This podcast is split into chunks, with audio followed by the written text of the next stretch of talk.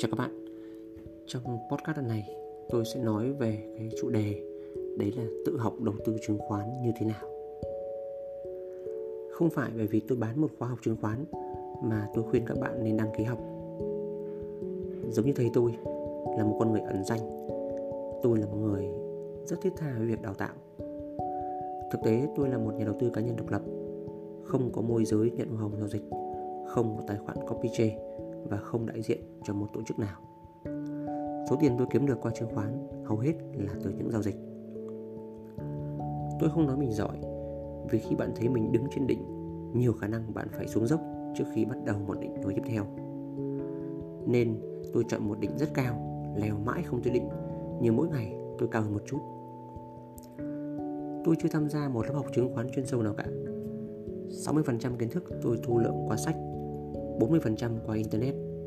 Để có kinh nghiệm 50% thời gian tôi giao dịch thử nghiệm bằng cách là trả học phí cho sai lầm bằng những số tiền nhỏ và 50% thời gian còn lại tôi suy ngẫm cho ba câu hỏi.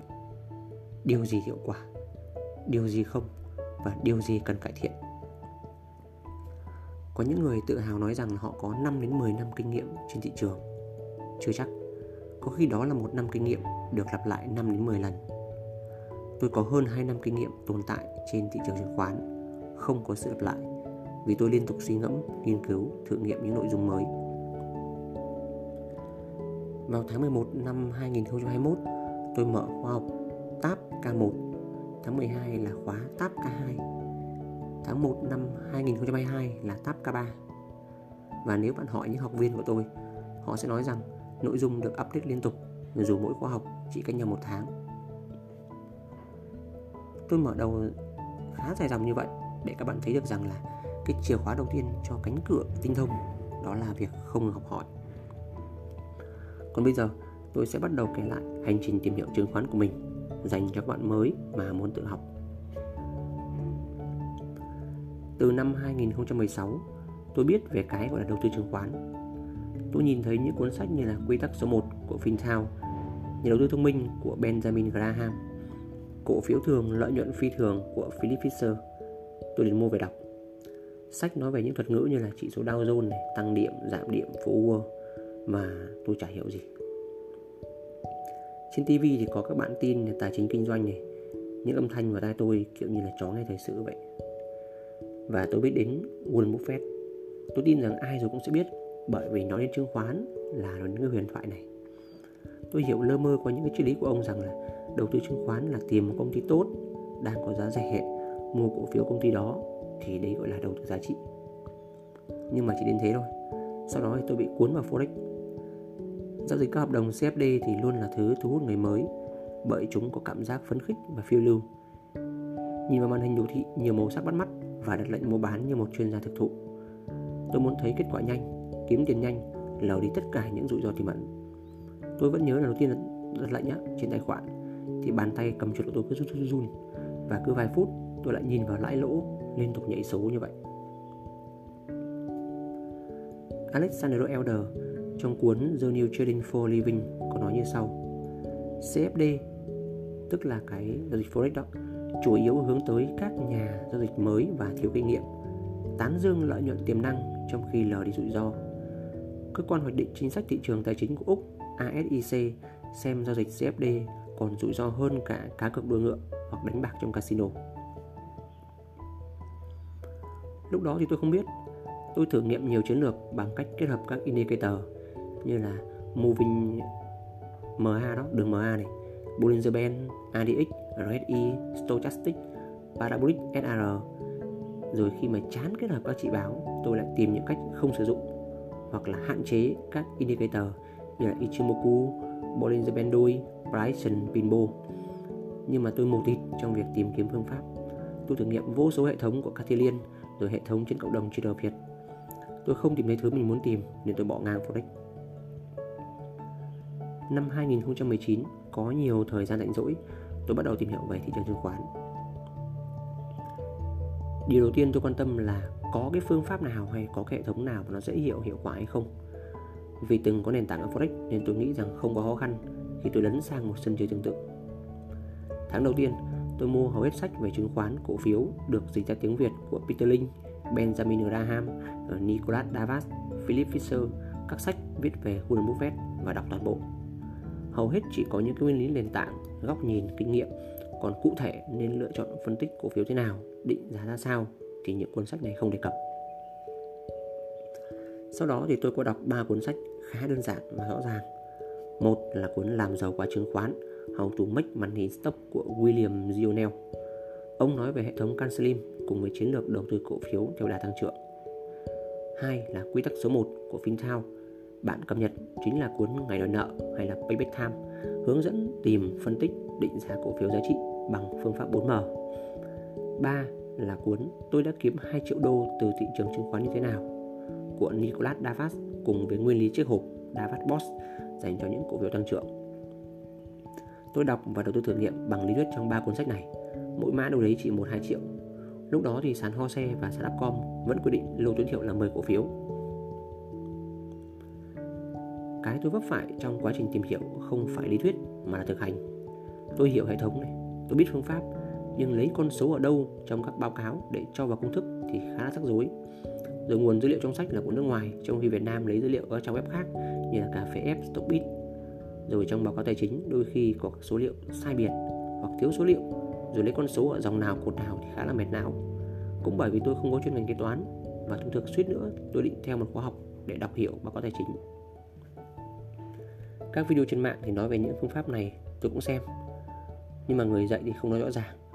Họ chỉ nói lại kiến thức từ sách ra cá biệt thì một số còn định giá cổ phiếu sai lý thuyết trong sách sau một thời gian tự mò mẫm hỏi người nọ người kia thì tôi cũng biết phải lấy số liệu ở đâu rồi xử lý các con số thế nào tôi còn tự làm thủ công rất nhiều những cái bảng Excel á, để theo dõi các mã cổ phiếu quan tâm cùng các công thức tính toán Tháng 8 năm 2019, tôi mua cổ phiếu đầu tiên theo trường phái đầu tư giá trị. Tôi bắt đầu với phương pháp 4M. Vì một số lý do thì nó không hiệu quả với tôi. Tôi thua lỗ 4 giao dịch đầu tiên và mất phương hướng. Tôi bắt đầu dành nhiều thời gian hơn để việc suy ngẫm xem điều gì hiệu quả. Tôi bắt đầu từ những nền tảng chắc chắn đúng, sau đó lập luận logic để suy ra những điều tiếp theo và dùng xác suất để chọn những giả định phần lớn khả năng là hợp lý. Thực sự rất khó để giải thích cái đoạn này vì nó liên quan đến năng lực tư duy. Tôi chỉ biết là mình đã dùng nó để tạo ra một cái gọi là phương pháp cá nhân táp Tôi thử nghiệm TAP và có những kết quả khả quan từ cuối năm 2019 đến nay. Tôi cũng liên tục cải thiện hệ thống bằng việc rút kinh nghiệm qua từng giao dịch. Tháng 11 năm 2020, tôi mang TAP ra thử nghiệm ở thị trường Mỹ. Và đến thời điểm này là tháng 3 năm 2022 thì tôi rút khỏi thị trường Mỹ. Năm 2021, tôi bắt đầu để ý đến cái gọi là thị trường Trước đây tôi mua cổ phiếu và không quan tâm chỉ số. Tôi thấy thị trường đang tăng, tôi học thêm về đầu tư tăng trưởng. Sau đó tôi nhận ra là chứng khoán nó không chỉ là cổ phiếu, nó có thể là trái phiếu, quỹ mở, quỹ ETF, giao dịch phái sinh. Tôi lại học hỏi tiếp để tìm các chiến lược cho từng loại hình chứng khoán. Sau khi học xong, tôi biết một điều đó là bạn sẽ nhớ 90% những gì bạn học bằng cách truyền đạt lại thứ bạn biết cho người khác Đấy là nội dung của cái mô hình tháp ghi nhớ trong học tập. Vì thế nên tháng 2 năm 2021 Tôi lập một kênh youtube cá nhân. Mục đích không phải để kiếm tiền quảng cáo hay làm thương hiệu. Bạn có thể thấy rằng những cái lượt subscribe và lượt, lượt view cực kỳ tệ. Trên kênh thì nội dung tôi muốn truyền đạt lại là những điều căn bản nhất về chứng khoán cho người mới. Cũng như tôi ban đầu thì newbie sẽ cần có một cái lối tư duy đúng đắn để thấy chứng khoán không hề đơn giản như các bên môi giới đang dụ dỗ bạn nhưng cũng không quá phức tạp như các chuyên gia kinh tế cảnh báo. Tháng 10 năm 2021, tôi mở khóa học đầu tư chứng khoán TAP K1. Mô hình tôi mong muốn là 4 học viên trên một khóa. Theo người Do Thái, đó là cách học tập hiệu quả. Học viên sau khi học xong 3 buổi lý thuyết online kéo dài 6 tiếng sẽ tiếp tục join vào cái nhóm riêng để cùng trao đổi và nhận support trong một năm tới. Tôi đang kỳ vọng là sau một năm họ có thể đứng vững trên đôi chân của mình, trở thành những nhà đầu tư độc lập và chủ động ra quyết định giao dịch đúng đắn. Vậy thì bây giờ tôi sẽ tổng hợp lại quy trình từng bước cho các bạn muốn tự học. Bước 1, bạn cần tích lũy cái kiến thức nền tảng. Với tài liệu đọc thì có một nguồn kiến thức uy tín, bài bản, lộ trình rõ ràng mà tôi muốn hướng đến cho các bạn đó là trên trang web của GoValue. Các bài viết của họ tôi đánh giá là nội dung chất lượng rõ ràng và chuyên sâu. Còn với tài liệu nghe thì bạn có thể vào kênh YouTube của tôi. Tôi có những video hướng dẫn dành cho bạn từ chính những kinh nghiệm của mình. Bước 2 là đọc sách. Bạn nên tìm mua và đọc các sách chứng khoán căn bản. Hãy bắt đầu bằng cuốn là Làm giàu từ chứng khoán và học phương pháp Cancelim thuộc trường phái đầu tư tăng trưởng. Tại sao lại như vậy?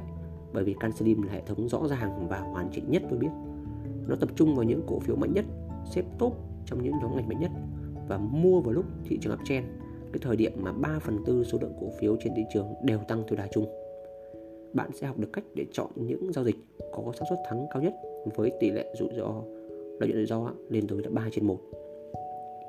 Bạn sẽ thấy các cổ phiếu xanh thậm chí là tím kịch trần ngay sau khi mua và trải nghiệm điều này rất là tuyệt. Và nếu bạn sai hoặc nếu thị trường chống lại giao dịch, bạn sẽ học được cách cắt lỗ nhanh. Bước 3 là thực hành và trải nghiệm. Bạn hãy mua những cổ phiếu đầu tiên với một số tiền nhỏ trên tài khoản thực. Tôi không tin vào những giao dịch trên tài khoản thử nghiệm hay là tài khoản demo bởi vì những cái khoản lãi lỗ thực sự mới kích thích được cái cảm xúc bên trong bạn. Hãy đặt mục tiêu cho năm đầu tiên là tồn tại trên thị trường với lợi nhuận là 0%. Bởi vì nguyên tắc thứ nhất là không thua lỗ, đó là kỳ vọng hợp lý, thay vì việc cố gắng làm giàu sau một đêm hay nhân 2 nhân 5 tài khoản.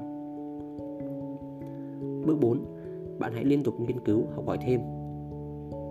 Tôi vừa gợi ý cho bạn cái cuốn sách số 1. Vậy thì cuốn sách số 2 là cuốn gì? Nói thật là tôi cũng không biết. Bởi vì là tôi đọc rất nhiều cuốn và số sách tôi đọc 2 năm qua, nếu xếp chồng lên nhau thì có chiều cao cỡ khoảng 60 cm và ước lượng khoảng 11.000 trang. Với tốc độ đọc trung bình là 4 trang một phút thì bạn cần 46 giờ đọc hết toàn bộ chỗ đấy mà không ăn không ngủ. Và mỗi tháng tôi lại dành tiền ra để mua, để update những cái thông tin kiến thức mới. Tôi nhận ra là không phải cuốn sách nào cũng hoàn hảo về mặt nội dung bởi vì đọc sách là một quá trình gạn đục khơi trong đại cát tìm vàng có những cuốn cung cấp cho tôi một vài ý tưởng giao dịch hoặc là cách sử dụng một công cụ chỉ báo hoặc là quản lý vốn hoặc tâm lý đầu tư hoặc một từ khóa cho chủ đề mới cần tìm hiểu hoặc không gì cả tôi cập nhật liên tục 2 đến 3 tháng một lần các đầu sách mới và đọc tất cả chúng. Trung bình mỗi tháng, tôi đọc thêm 4 cuốn sách mới ra về chủ đề chứng khoán. 90% việc nghiên cứu của tôi là qua sách, sau đó tôi ghi nhanh vào Google Notes các ý tưởng để thử nghiệm. Hy vọng rằng là với 4 bước vừa rồi sẽ giúp ích rất nhiều cho bạn trong quá trình tự học. Còn khóa học của tôi giống như một dạng đòn bẩy. Bạn sẽ tổng hợp được nhiều thứ nhất trong thời gian ngắn nhất với ít nỗ lực nhất. Nếu bạn muốn đăng ký khóa học này, thì bạn có thể truy cập vào cái kênh youtube của tôi và sẽ thấy video để giới thiệu khóa học. Cuối cùng là chúc các bạn đầu tư thành công. Xin chào và hẹn gặp lại các bạn trong cái bài nói chuyện tiếp theo.